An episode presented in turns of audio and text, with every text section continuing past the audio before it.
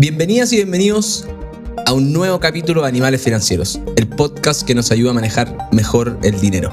La idea es que te ayudemos a perderle el miedo, a enfrentarlo y a invertirlo bien.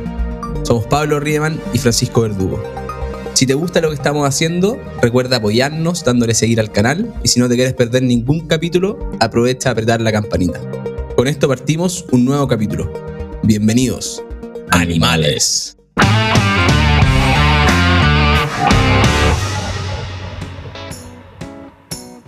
Pablito Riedemann, qué bueno verte y estoy ansioso por dos cosas. Pregúntame por qué, Bowen. Decime. Te pregunto por qué, pero déjame saludarte primero. Hola, Francisco. Hola, Pablito. Me queda un mes para conocer, un poquito más de un mes para conocer a Antonia. Y... a mí también. A vos también. Y esa es la segunda, que venís pronto. Bueno, así que algún capitulito haremos acá presencial, espero. Espero también. O tiramos toda la mierda y saca... No, mentira. Pero sí, no. Creo que puede ser entretenido. Bueno, grabamos uno presencial... hace un año ya, ¿no? Más. Como en marzo del año pasado, cuando, cuando fuiste tú. Casi lloramos. Y salió bueno, salió bueno y, y creo que hemos mejorado más encima desde ese entonces. Sí, a ver, vamos a seguir mejorando y, y ya tenemos, otra que tenemos invitados para adelante. El otro día estaba mirando para agendar con unos nuevos y, y hay muchos. Pero lo que está bueno también fue el capítulo que hicimos... no sé si fue el último, el de Morgan Housel, o sus pensamientos. Todavía no lo hemos publicado, así que, bueno, cuando escuchen esto ya va a estar publicado. Ya va a estar publicado. Pero que um, al final agarramos estos pensamientos de Housel que había tenido como a lo largo de su vida y decía, oye, esto vale la pena recordarlo y tenerlo siempre en la cabeza. Y um, buscando hacer un nuevo capítulo, nos aparecieron otras dos cosas brillantes que también uno las debería tener en la cabeza para siempre, verlos cada cierto tiempo. Yo sé que tu papá te lo mostró eh, cuando estabas en cuarto medio y, y te cambió la vida, ponía ahí en la pauta. Sí, que bueno, partió, me mandaste que Bill Gates hizo una charla. Eso. Eh, esto, commencement address, cuando la gente se gradúa en Estados Unidos, llaman a un, una persona cotota para que les haga la charla. Y lo hizo Bill Gates hace como tres semanas, a principios de, o fines, principios de mayo. Y me mandaste eso, y Bill Gates por mucho tiempo fue el némesis de Steve Jobs, que para mí es de mis mentores principales, favoritos, lo que sea. Y lo, lo que dijiste tú, esa charla que él hizo para Stanford en dos mil cinco, es la única que hizo. Y mi papá, me acuerdo un día, yo llegando, el, yo creo que llegué a hacer deporte en la noche, me dijo como, oye, ven... ven a ver esto. Y como, oh, me va a retar. Y porque mi papá no era, no era compartir weas, no era como de, ahora me manda memes, pero en su momento era como más de, nada, no era el papá amigo. Y me muestra esta charla y me acuerdo perfectamente estar sentado en el computador de mi casa y decir como, wow, la cagó. Como este Steve Jobs, primero, como uno a veces lo lee y lo tiene como etéreamente, pero una persona que tiene un, una visión de vida impresionante. Y justo este mes, aparte, en, en mayo, me leí como tres libros de Steve Jobs, así que estoy con, ojalá, toda su mentalidad metida en la cabeza para que se las pueda vomitar en este capítulo, hablando de estas dos grandes charlas que aparte están muy bien preparadas por estos dos genios del mundo de los computadores. Oye, y me, me intriga saber cómo fue cuando te mostró el video tu, tu papi. ¿Te puso el video, corrió y se fue a acostar? O iban parando, oye, ¿escuchaste lo que dijo acá? Porque cuarto medio, tu cabeza probablemente está en la jodita del fin de semana. ¿Cómo, cómo fue? Después mandarle este pedacito del capítulo a tu... a your daddy. Va a ser que escuche el capítulo. Eh, pero sí, fluimos de una. No, no lo fuimos parando. Eso creo que... creo que generalmente los videos funcionan mejor así también. Ahora que la volví a ver... Eh, el efecto emocional que te genera es mucho más grande cuando lleváis quince minutos sin parar pensando con la misma idea. Y creo que eso fue también lo que pasó esa vez. Eh, pero nada, le puso play, estaba parado al lado mío y después lo comentamos y yo probablemente en mi pubertad le dije, uy, está bueno. Pero internamente me afectó. Hey. Te lo pregunto porque creo que es una... otra buena dinámica que, le, que aquí los animales les podemos recomendar a, a los que nos están escuchando de, de hacer con sus hijos, con sus, no sé, sobrinos, con amigos, con quien sea. Eh, yo cuando lo vi ahora fui parando. Pero claro, yo creo que está bueno verlo completo y después verlo de nuevo e ir parando, porque al final hay ideas que pasan demasiado rápido y que si no las tratáis de... no le dais un, unos segunditos más, quedan ahí sin análisis. Pero, pero vamos, po. Ahora, y más aún, discutirla. Que nosotros tenemos la suerte que tenemos este podcast, que gente nos escucha conversar por la buena onda. Y creo que eso aparte le saca más rollo todavía a lo que consumí. En vez de simplemente ver el video y olvidarte, en su momento lo hablé con mi papá, ahora lo voy a hablar contigo. Esta charla no se me va a olvidar nunca. Sí, sí, es parte de metérselo en la cabeza y que no se olvide nunca más. Y a mí lo primero que me llamó la atención de los dos es que ninguno se graduó. Es impresionante que dos de las mentes más brillantes que han existido en el planeta, o al menos que, que todos hemos conocido, probablemente hay algunas muy algunas personas muy geniales, pero que que, nada, que que nunca se fueron tan conocidas, pero que ninguno terminó la U, eh, pero sí tienen conceptos en común, eh, que son que, que es como que si te lo están diciendo los dos y te dicen lo mismo, aunque sean de distintas maneras, Eh, cómo no tratar de eh, ponerle mucho oído y mm, mucha atención para tratar de alguna manera incorporarlo en, en nuestra vida. Así que parte tú con Steve. Partamos con Steve. Bueno, les di una pequeña intro que fue una charla del dos mil cinco, la única que hizo. Él decía que le pedían prácticamente todas las semanas que hiciera una charla esta de commencement y ya era como una talla diciéndole como sí, sí, sí, voy a ir, y en verdad nunca iba. Y en este caso la de Stanford, él eligió Stanford por, bueno, le quedaba siete minutos en auto de su casa. Él siempre fue parte de Silicon Valley, él fue parte importante de por qué Silicon Valley es lo que es hoy día. Entonces sintió que este era como el momento para hacerla y estuvo, bueno, seis meses preparando la, la entrevista. Eh, tres, tres días antes de la, bueno, le pidió ayuda a amigos de él que eran cinematógrafos, que le ayudaran con el guión, que les tirara ideas, que les parecía. Al final lo hizo todo solo, pero tres días antes de la, de la charla él contaba que su speech era horrible y estaba como muy, muy inseguro. Y interes, interesante ver como incluso Steve Jobs dando una de las mejores charlas de la historia, de las más vistas en YouTube, pensaba que era pésimo. Habla un poco también del, del alto estándar que, que él tenía. Y bueno, pueden encontrar harta información de esto en un libro que salió gratis, que se llama Make Something Wonderful, que lo lideró como el Steve Jobs Archive, que al final es puras cosas que hablaba Steve Jobs. Él se mandaba correo a sí mismo cuando hablaban distintas charlas, y ahí hablan harto de, de, de estas charlas, eh, pero hablan también de todo el proceso. Eso quería como... y era chévere porque se, se va mandando pedacitos. Al final este, estas charlas son historias, que creo que es algo que también tenemos que comentar, que la gente se acuerda cuando uno habla de historias, y el buen se va mandando cada historia por separado en un correo, como oye, debería hablar de esto, oye, debería hablar de esto. Y después el buen agarra todo eso y lo pone ordenadito en lo que está acá. Que hablemos quizá primero de esto, que parte y lo primero que hice es como, puta, hoy día les voy a contar tres historias. Eso es todo. No hay ni un brillo, tres historias. Es genial. Ah, estamos escribiendo, estamos escribiendo algunas columnitas en, en la oficina y, y yo... nosotros ya tenemos esta cuestión de la historia en la cabeza y, y, cuando, y cuando tú estás ahí en D A tratábamos de, de evangelizar de alguna manera y llegan algunas cosas súper buenas de research, qué sé yo, y mi cabeza a lo único que se va es cómo parto o cómo le ayudo a partir esta columna eh, con una historia, porque es impresionante cómo se quedan en la cabeza y no, y no se van nunca más. Así que el primer punto de... de esta historia parte ahí con con que Nabo te empieza a contar de su vida y, y que fue un, un hijo adoptado, eh, que cuando lo iban a adoptar eh, lo, los señores dicen, oye, ¿sabéis que en verdad no que era un niño, que era una niña?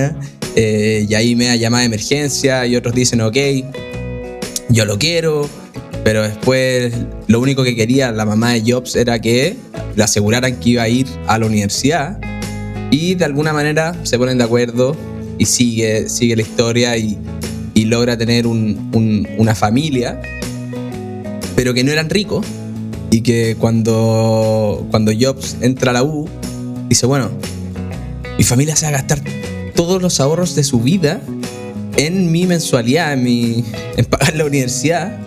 y yo, uno, no sé qué quiero hacer de mi vida, y dos, no estoy seguro que la universidad me vaya a ayudar a resolver eso. Entonces eh, parte con una historia y la empieza a llevar a el primer gran consejo que, que nos quiere dar. Que claro, que es el...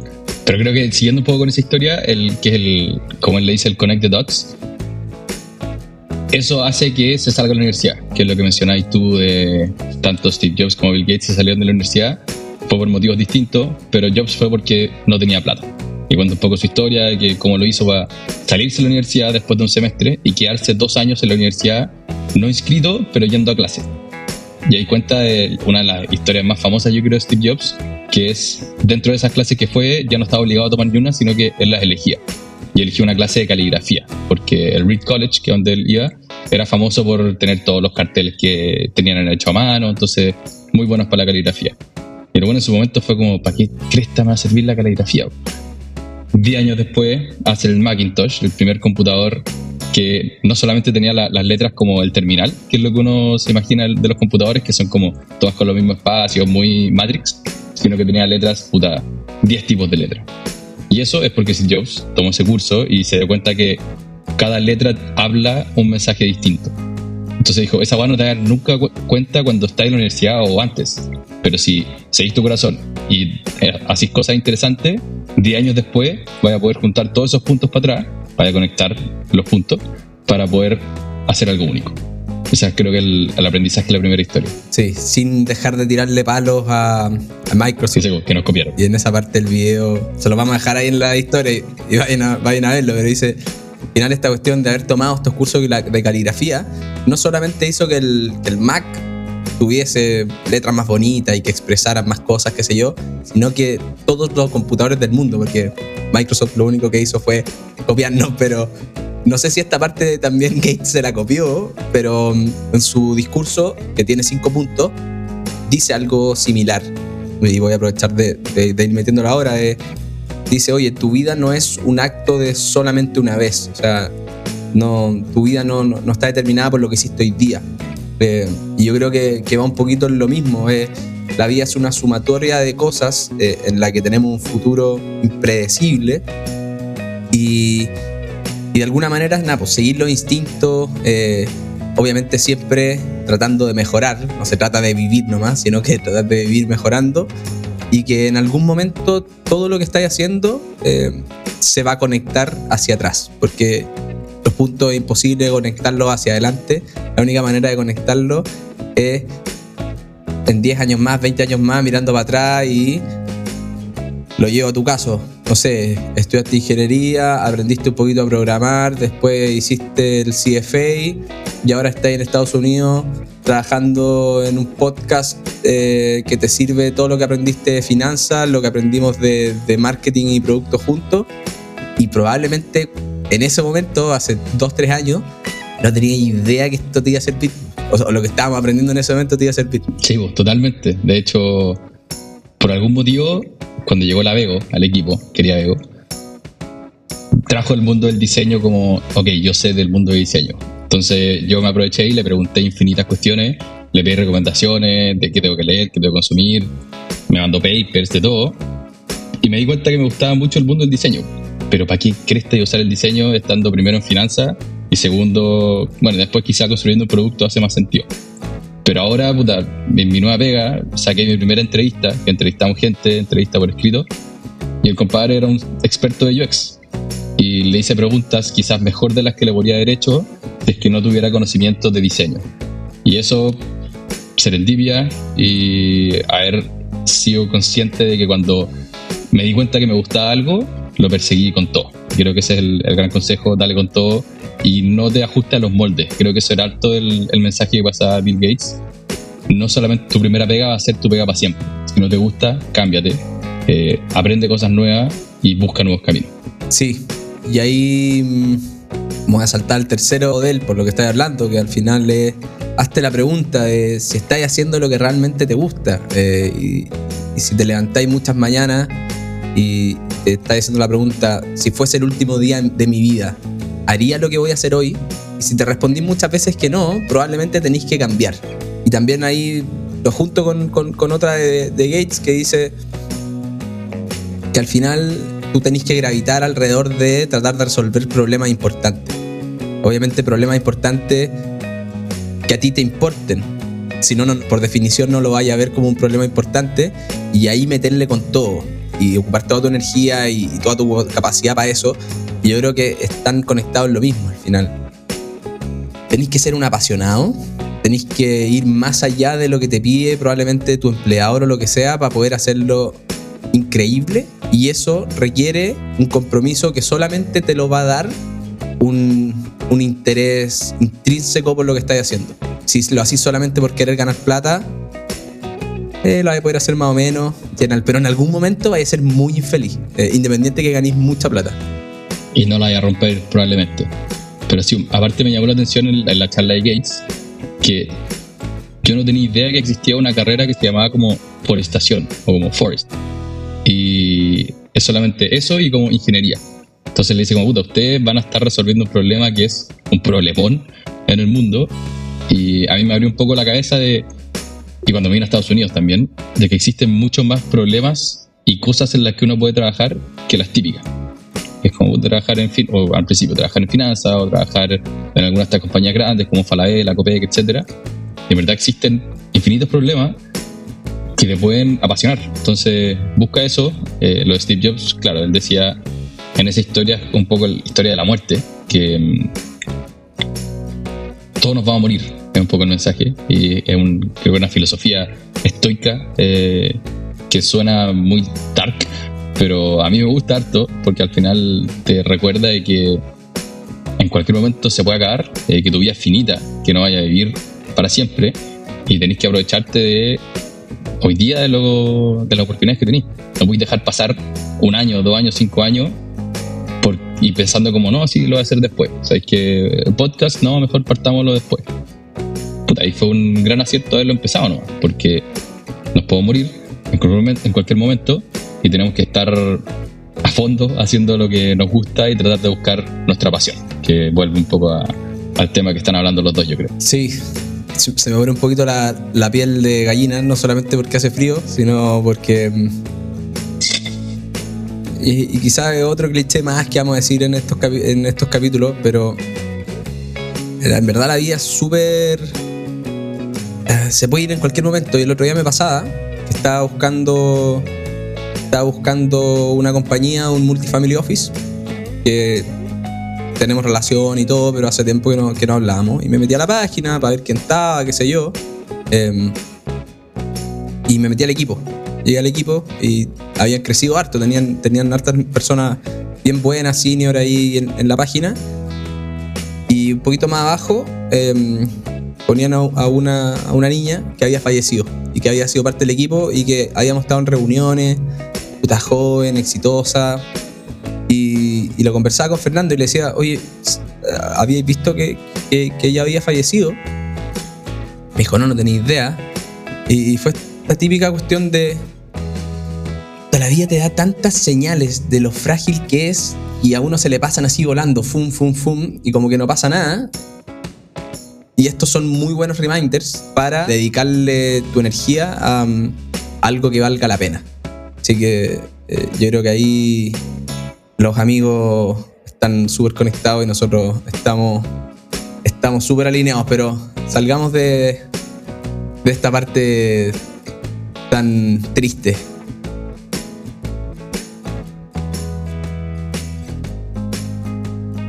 Volvamos a la segunda historia de, de Jobs, que nos saltamos a la tercera, pero volvamos a la segunda, que es una historia de amor y pérdida, él dice. Y no sé si saben la historia de Jobs, pero él creó Apple cuando era un niño, prácticamente un adolescente.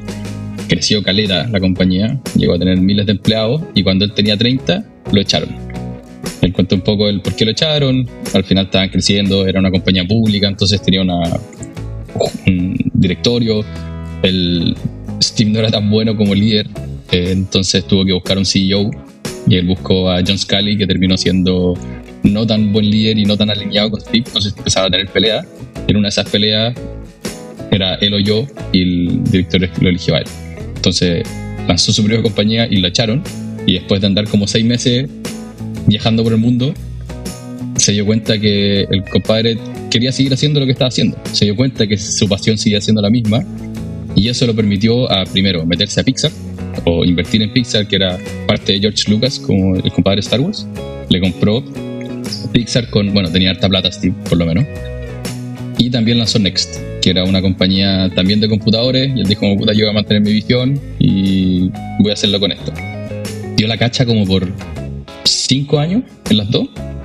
Eh, Pixar casi quebró por mucho tiempo, Next casi quebró. Steve tenía en su momento como setenta millones de dólares, llegó a tener como diez porque financiaba las dos compañías. Hasta que Pixar ganó un Oscar en una animación por una cuestión que se llama Tinman, que fue su primer corto. Y Next, en un momento en el que Apple, desde que se fue Steve, se fue en picada, estaban buscando una forma de zafar. La forma de zafar fue comprar el sistema operativo a Next, que a pesar de toda la plata que habían gastado y que no era comercialmente eficiente, Apple se lo compró, y se lo compró por cuatrocientos y tantos millones de dólares.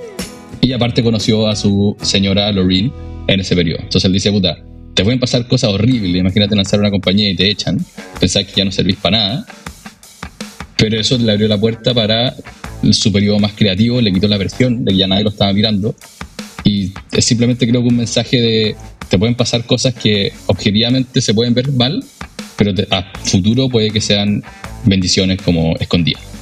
Sí, a mí me, me pegó mucho por el lado como de, de la humildad. Yo tengo la imagen de que Steve Jobs no era muy humilde, eh, que era bien cabrón. Eh, lo mismo dice Gates, que fue uno de los aprendizajes que tuvo ahí, que lo vamos a comentar, que el buen veía quién se estaba yendo temprano, quién se iba tarde, y el que se iba temprano, para afuera, porque no servía. Increíble eso. Vamos a probar mi inglés, pero Gates dice, ahí tira, tira este quote de "The heaviness of being successful was replaced by the lightness of being a beginner again". Entonces, esa cuestión de, puta, soy seco y, y, todos, y todos me miran y todos me, me adoran y, y yo tengo que seguir siendo un éxito, debe ser un peso gigante. Y cuando lo, lo tiráis de la basura y decís, ¿sabéis qué? Yo voy a tratar de hacer lo que pueda, voy a tratar de hacer lo mejor posible y, y sin presiones, y esa humildad de, de, de poder construir desde ahí, creo que es, es impresionante para poder seguir avanzando. Si no, no me imagino, no sé, sería el C E O de Apple y puta, tenés que pasar de conferencia en conferencia y dejaste de trabajar con tu gente, de tratar de hacer equipo, de tratar de tener visión, de, de leer, de aprender cosas nuevas. Y yo creo ahí también lo junto con, con el segundo consejo que, que da Gates en, en su charla, de que nunca eres lo suficientemente listo para no estar confundido, y que él, a pesar de, de todo lo inteligente que es, se ha topado con muchos problemas que no sabe resolver, y en, en esos acude a personas más inteligentes que tienen expertise, eh, otros puntos de vista o lo que sea. Entonces, para mí es un poquito conectar esos dos puntos de ser humilde, y lo hemos dicho cincuenta mil millones de veces, porque el costalazo va a ser muy fuerte si no lo eres, y construir desde esa posición, sabiendo que hay gente que te puede enseñar, de la que voy a aprender, y que, y que no sabes todo, probablemente lo vaya a hacer mucho mejor. Sí, totalmente. Eh, es divertida esa historia de Gates de contando los autos. El buen de haber sido un cabrón de cabrones. Brutal. Cuando no se transformó en el abuelito buena onda que es su, su persona pública de, de hoy día. Pero con lo que estáis mencionando de, de la humildad y, y de aprender, me acordé de otra historia de Jobs en este proceso de cuando el buen empezó Next. El buen decía públicamente como, puta, todo lo que aprendí en Apple ya era difícil implementar porque el equipo era muy grande, entonces ya son muy, muy dinosaurios. Cambio en Next, ahora vamos a poder hacer todo eso, ya sé cómo se tiene que hacer todo, pero lo podemos hacer más rápido. Y el weón le decía a todo el mundo como, estas son mis ideas y esto hay que hacer. Y el weón, el computador que hicieron era un cubo, en vez de como un, una torre, como las típicas que uno se imagina, porque él dijo, puta, tiene que ser un cubo, porque estéticamente me gusta que sea un cubo, y tienen este espacio para hacer la placa madre, y ustedes vean cómo lo hacen. Ah, y no puede tener un ventilador porque hace mucho ruido. Y le empezó a tirar todas estas restricciones a los ingenieros, que al final hicieron que el computador, en vez de costar mil dólares, costaba seis mil. Y en parte por eso dio la cacha. Yo creo que ese fue un aprendizaje después de Jobs de, ah, parece que no tengo que ir yo con toda mi idea, sino que tengo que ir, testear y ver qué funciona en, iterativamente, que fue lo que después hizo con el iPod, con el iPhone, con el iMac. Todo eso fue, al final, tengo una idea, pero ¿qué te parece? Cambiamos esto, cambiamos esto otro. Ya, sabéis que me arrepentí. Y ser mucho más, estar mucho más dispuesto a cambiar tu visión versus decir, es esto, esto va a ser y esto va a ser para siempre. Sí, eh, igual es súper frágil esa línea de ser jefe, como entre comillas, o no entre comillas ser jefe, y de alguna manera eres jefe porque o tenés más experiencia o porque eres más rápido, más hábil, lo que sea, y estáis liderando y de alguna manera tú tenés que ir marcando el camino, pero ¿cómo haces convivir eso con sacar lo mejor del resto del equipo? ¿Dónde dar órdenes? ¿Dónde dar espacio a la creatividad? Está ahí. Me, me gusta mucho el, el ejemplo que, que, que dais de, oye, hagan esto eh, como un cubo porque eh, así se va a ver mejor y que no suene. Lo encuentro increíble porque les puso un, de, un desafío, una meta, y estos gallos que son más técnicos, que tienen otras capacidades, traten de resolverlo. Eh, pero claro, donde ahí te metís a decir, oye, ¿sabéis qué? Si me equivoqué, quizás en realidad si, si, si tecnológicamente no lo podía hacer, ¿cómo pivoteamos? Eh, y no ser tan estricto como para decir, no lo he resuelto, no volváis. Es súper complejo. Sí, es peludo el, el tema como de liderar, yo creo. Y es una pregunta no resuelta, o que nunca se resuelta, sino que uno tiene que ir buscando como distintas formas, ¿no? Y creo que ahí a Jobs lo ayudaron mucho eh, John Lasseter y Ed Catmull, que son los que estaban a la cabeza de Pixar antes de que él llegara, y son los que hicieron las películas y todo, son gente muy capa, pero ellos siempre le tenían como el peso, le hacían el peso a, a Steve Jobs, y de hecho, no sé si, creo que solo Ed Catmull escribió un libro que se llama Creativity incorporated, que él cuenta su visión de cómo fue todo este proceso de Pixar, que las primeras cinco películas que hizo Pixar fueron todos número uno, fueron todas, recaudaron más de cien, doscientos millones de dólares, y si lo pensáis, tener un producto que todo el rato son puros hits, es que algo hicieron muy bien. Y ahí hablaba de su proceso, tenían un comité, por decir así, que se llama el Brain Trust, que son gente que llegaba solamente a dar ideas, o a, no sé, tenéis como un eh, borrador de la película, los compadres llegan, la dicen y le dicen, puta, ¿sabéis qué? Me gusta esto, no me gusta esto, no me gusta esto, no me gusta esto, pero no tienen ni un poder de decisión, y es un, una cuestión totalmente parcial, como que no tiene nada que ver, y parece que les funcionó muy bien. Entonces creo que ese tipo de herramientas te pueden ayudar a tomar mejores decisiones para encontrar ese equilibrio que decís tú, como yo sé más, hagámoslo a mi manera, o yo no sé nada, aprendamos desde cero. Traer gente de afuera. Claro. Eh, parte de, de generar un proceso que funcione y que lo podéis ir moviendo, pero, pero probablemente es parte de un proceso, no una cuestión aleatoria. Eh, y no sé de dónde habrá metido esa gente eh, Jobs a, a, a su equipo, pero... Y ahí... El cuarto consejo de, de, de Bill Gates, de no, no subestimes el poder de la amistad. Al final, quizás con el gallo que juega la pelota en el colegio o en la liga, va a ser tu co-founder, y, o a, a quien le vayas a vender tu idea. Al final, esta cuestión de armar redes, lo, lo estábamos hablando antes del capítulo, en, en la preconversa para entrar en modo buena onda. Es súper importante armar redes, y yo, yo le decía a Pablito, y una cuestión además más importante es tratar de armarlas cuando uno está eh, en una situación laboral positiva, por decirlo así, no cuando no tenéis pega y, y necesitáis buscar, porque ahí estáis más ni, como me decía Pablito, pero eh, armar las redes es fundamental, y además eh, le agrego esta cuestión de que uno se convierte en el promedio de las cinco personas más cercanas que lo rodean. No sé si eran cinco, cuatro, tres, da lo mismo, pero, pero sí hay algo ahí de, con las personas que estáis más cercanos, veis lo que hacen y decís, oye, este gallo es bueno eh, en esto, ¿de qué estará haciendo bien? Lo que tú le preguntabas a la Bego, oye, tú sabes mucho diseño, bueno, ¿qué leo? ¿Qué sé yo? Y te fuiste formando por las personas con las que estáis pasando eh, más tiempo que con tus papás o con quizás tu mejor amigo, ¿cachai? Sí, en, en el lado de los amigos... Creo que a mí como que me, me molestan las relaciones que suenan muy transaccionales, como, oye, te mando esto, dame esto, no sé qué. Prefiero mucho más la buena onda, oye, si pillé un artículo choro, te mando un artículo choro, eh, como si tú le pedías recomendación a la Bego. Como que no las siento transaccionales, pero al final terminan siendo transaccionales por cómo funciona la vida. Pero me acordé de una historia que leí anoche, de hecho, de, de Alex Sears, que es un músico que hizo una compañía que la vendió, la rompió, etcétera. Muy, muy atípico.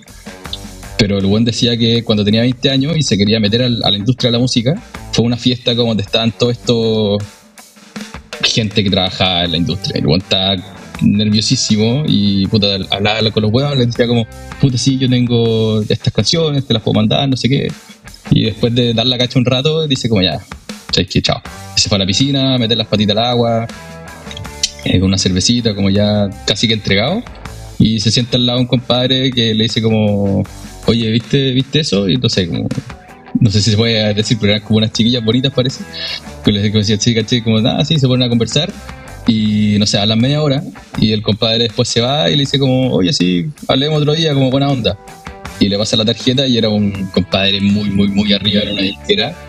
Y ahí empezó como, puta, si yo hubiese sabido que era un compadre en una disquera, habría sido mucho peor para mi conversación, habría estado mucho más pensando como, oye, tiene que percibirme bien, pero terminó siendo una mucho mejor relación porque fue natural. Entonces creo que ese, ese es el punto de cuando vas a tener una relación con alguien, que no sea como, oye, yo te estoy hablando porque quiero esto, sino que te estoy hablando porque soy una persona, tú eres una persona y quiero que seamos amigos. Hay que ser un, un giver. No sé si eso es tu libro, pero lo, se lo escuchaba a Fernando, creo que te lo escuchaba a ti. Hay que ser un giver, y, y ahí en un ejemplo del, del Slack que abrimos, que ahí se está sumando gente a poquito, eh, los animales todavía están un poquito tímidos, pero, pero hemos empezado a compartir. Pero ya lo vale, creo. Yo, yo por lo que he recibido el Slack creo que ya se ha por pagado. Sí, ya hemos empezado a, a compartir un poquito nuestras ideas, los que estamos leyendo, eh, lo tiramos por Slack sin, sin filtro nomás. Eh, y a veces vamos a estar de acuerdo, a veces no vamos a estar de acuerdo, pero se sumaba la Jesús, Jesús, Jesús de Soy Focus. Y muy educada, muy amable, me preguntaba, oye, putas, yo trabajo en Soy Focus, ¿puedo estar acá? Yo dije, obvio, esta cuestión eh, es para todos y feliz que compartáis todo lo que queráis. Y yo creo que un poquito de, del espíritu que estamos tratando de generar alrededor de la plata, la vamos todos juntos, no hay preguntas tontas. Nosotros creemos en algo, pero si alguien viene con, con, con, otra, con otra tesis, eh, feliz que la, que la discutamos. Eh, al final estamos todos en el mismo camino, humilde, de aprender lo que más podamos eh, para manejar nuestra platita y, y juntar un saco grande para pa jubilar tranquilo, como lo veíamos hace un par de capítulos. Buen punto mencionaste ahí como la competencia, porque de A Soy Focus competencia, obviamente. Eh, la Evelyn también que nos decía como, oye, eh, si quieren puedo, puedo conseguirles que hablar de alguien de FinTual. Y en su momento me acuerdo que pensaba competencia con estas otras compañías y era como, ah, enemigo.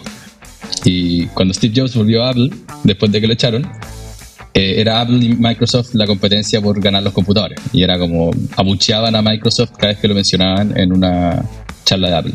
Pero él, después de, para volver y para que no muriera Apple, Microsoft invirtió ciento cincuenta millones de dólares. Y en esa presentación, cuando volvió Steve Jobs, Bill Gates apareció en una pantalla gigante dando un mensaje como, estamos muy contentos de anunciar esta nueva alianza, la gente lo pifiaba. Ese Jobs dijo, no, bueno, quiero sacar esta noción de que para que uno gane, para que Apple gane, Microsoft tiene que perder. Eso no es así. Así que que los dos crezcamos, y si lo veis hoy día, tanto Apple como Microsoft son de, de las compañías más grandes del mundo. Entonces creo que va mucho de, se puede competir, los dos vivir y aprovechar lo mejor del otro. Y aprovecho de también dar las gracias a Jesús. Nos mandó como treinta papers de Behavioral Finance, que es mi parte favorita de las finanzas, es porque lanzamos este podcast. Sí. Así que ella también es una animal. Seca. Y mmm, el punto de la competencia, bueno, al final la competencia es la ignorancia financiera. Eso es lo que estamos todos luchando. Que instituciones te cobren cinco por ciento de remuneración en los fondos que estás invertido, o los que te hacen, te mandan millones de mensajes y lo único que buscan es que andís comprando y vendiendo todo el rato porque ese es su negocio y ganan plata cada vez que compras y tú vendís, o los chantas que andan ahí en redes sociales ofreciendo hacerse rico rápido. Ese es el enemigo. FinTual, Focus, D B A, Clever, no sé, yo creo que hay varios más, nombro a esos porque al final de alguna manera están con la bandera de cobrar cercano al uno por ciento y, y métele, métele firme con el largo plazo. Creo que somos todos aliados en este camino de hacer que mucha gente invierta bien, ¿no? Totalmente. Hay muchos enemigos todavía y son mucho más grandes los que cobran cinco por ciento en vez de uno. Así es. Y mmm, creo que hemos repasado varios de los, casi todos los, los consejos, pero queda uno que lo nombramos, y que fue el que más le costó aprender a Bill Gates.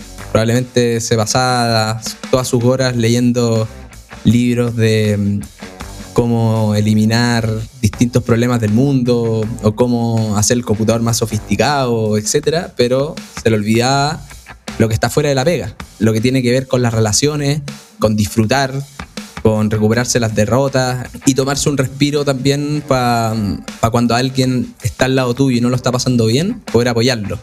Y yo creo que ahí, que ahí hay un gran consejo. Esta cuestión no es todo productividad, no es todo ganar plata, se trata de, de disfrutar la vida. Capítulo treinta y tres creo, no, treinta y tres, gástatelo todo, y yo creo que tiene que ver con eso.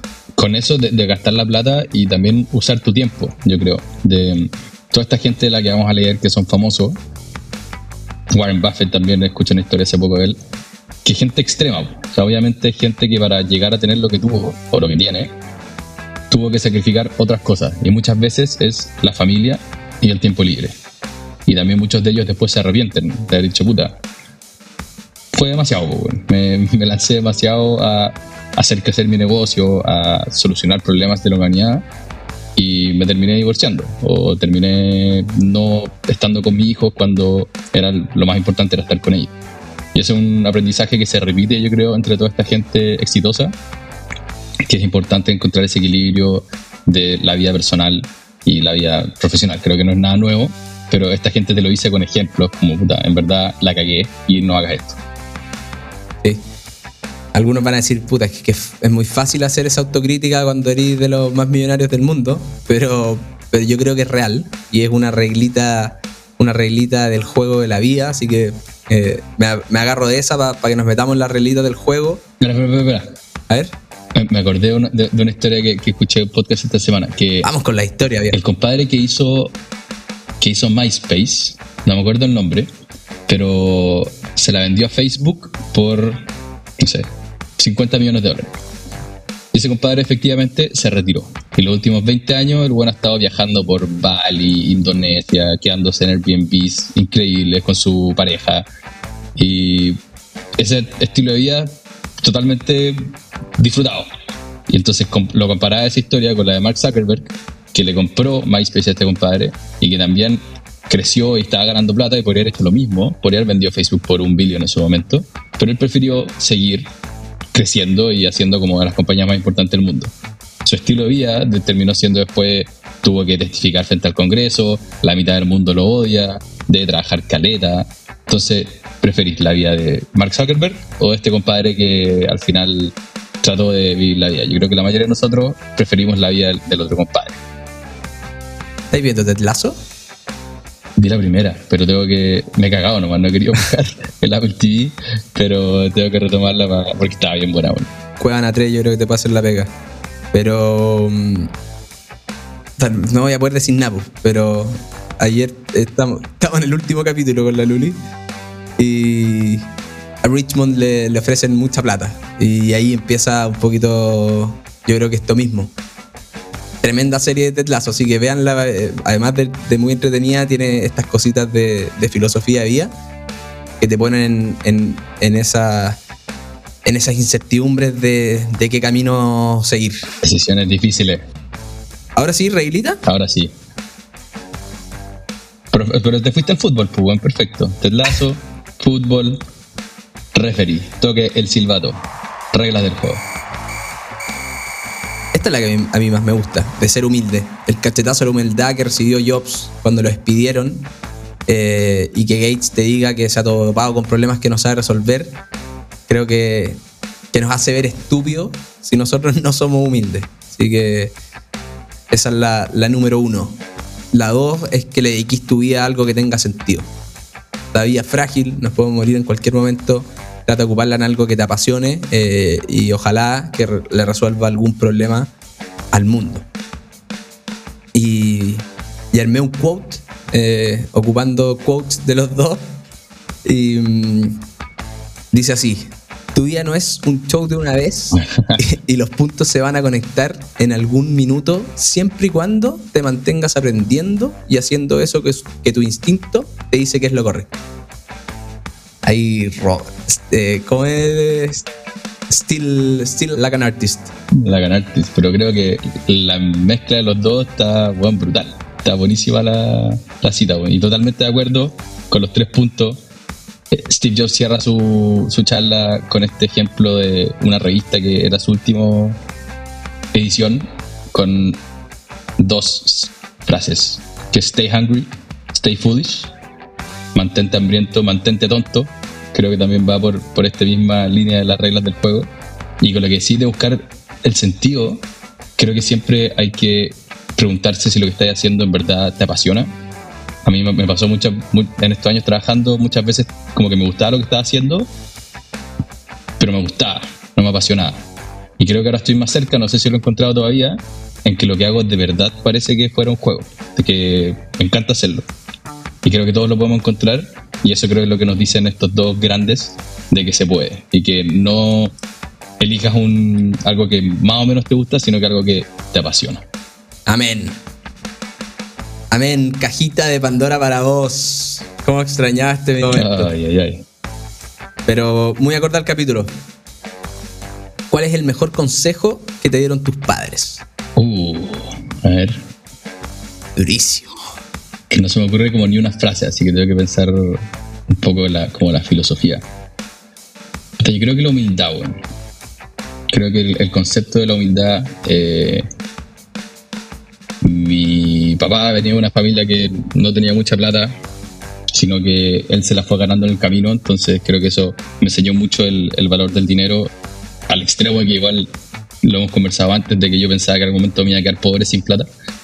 Pero que independiente de la plata que tengáis y en el momento en el que estáis en la vida, siempre la persona que tengáis al lado es una persona igual que tú y no eres más ni menos que esa persona por tu estatus. Y creo que eso es algo que mis papás, mis abuelos, como que todos lo han vivido y mostrado con ejemplo más que solamente con, con las palabras. Y creo que eso, bueno, ser, ser humilde. Bonito. Qué linda es la humildad, güey. ¿Te, pre- ¿Te pregunto o no te pregunto? Sí, wish. Ya, pues bueno. ¿Qué te enseñaron tus padres? Y mientras respondía y estaba pensando en, en la respuesta por si, por si me la preguntáis, pero es un poco contradictorio, pero... Ser soberbio. Trata de ser, eh, ser mejor. Ser mejor en lo que hagáis. Eh, da lo mismo lo que hagáis, pero ser mejor. Y el otro día me estaba quedando dormido y... Y me vino estos momentos, puta, de que la cabeza no, no, no para de funcionar.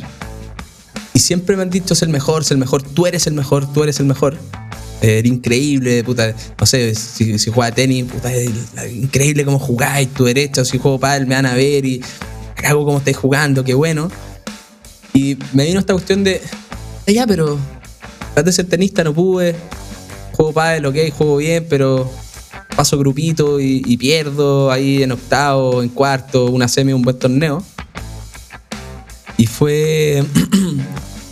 Y, y lo, como que lo racionalicé, ¿cachai? Y fue, ok, siempre me han dicho, eres el mejor, busca ser el mejor.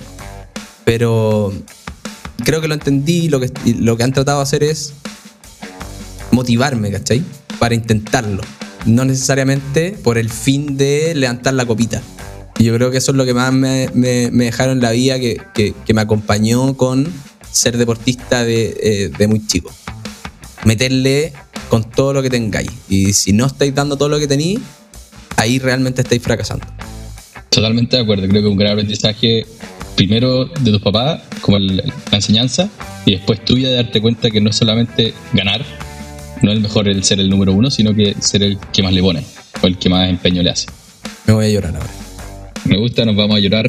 Esperamos que nos hayan acompañado hasta acá, que hayan aprendido con nosotros, que piensen en este momento en los aprendizajes que les dio les dieron sus papás, que les escriban, les mandan un mensajito como, oye, muchas gracias por esto, creo que nunca está de más, y nosotros vamos a hacer lo mismo y espero que nos sigan escuchando. Nosotros vamos a seguir conversando, nos escuchamos la próxima semana. Somos Pablo Riedemann y Francisco Verdugo en la producción, Rodrigo Rorris Aguilar en la edición y el gran Nelson en la edición visual, y nos vemos la próxima semana.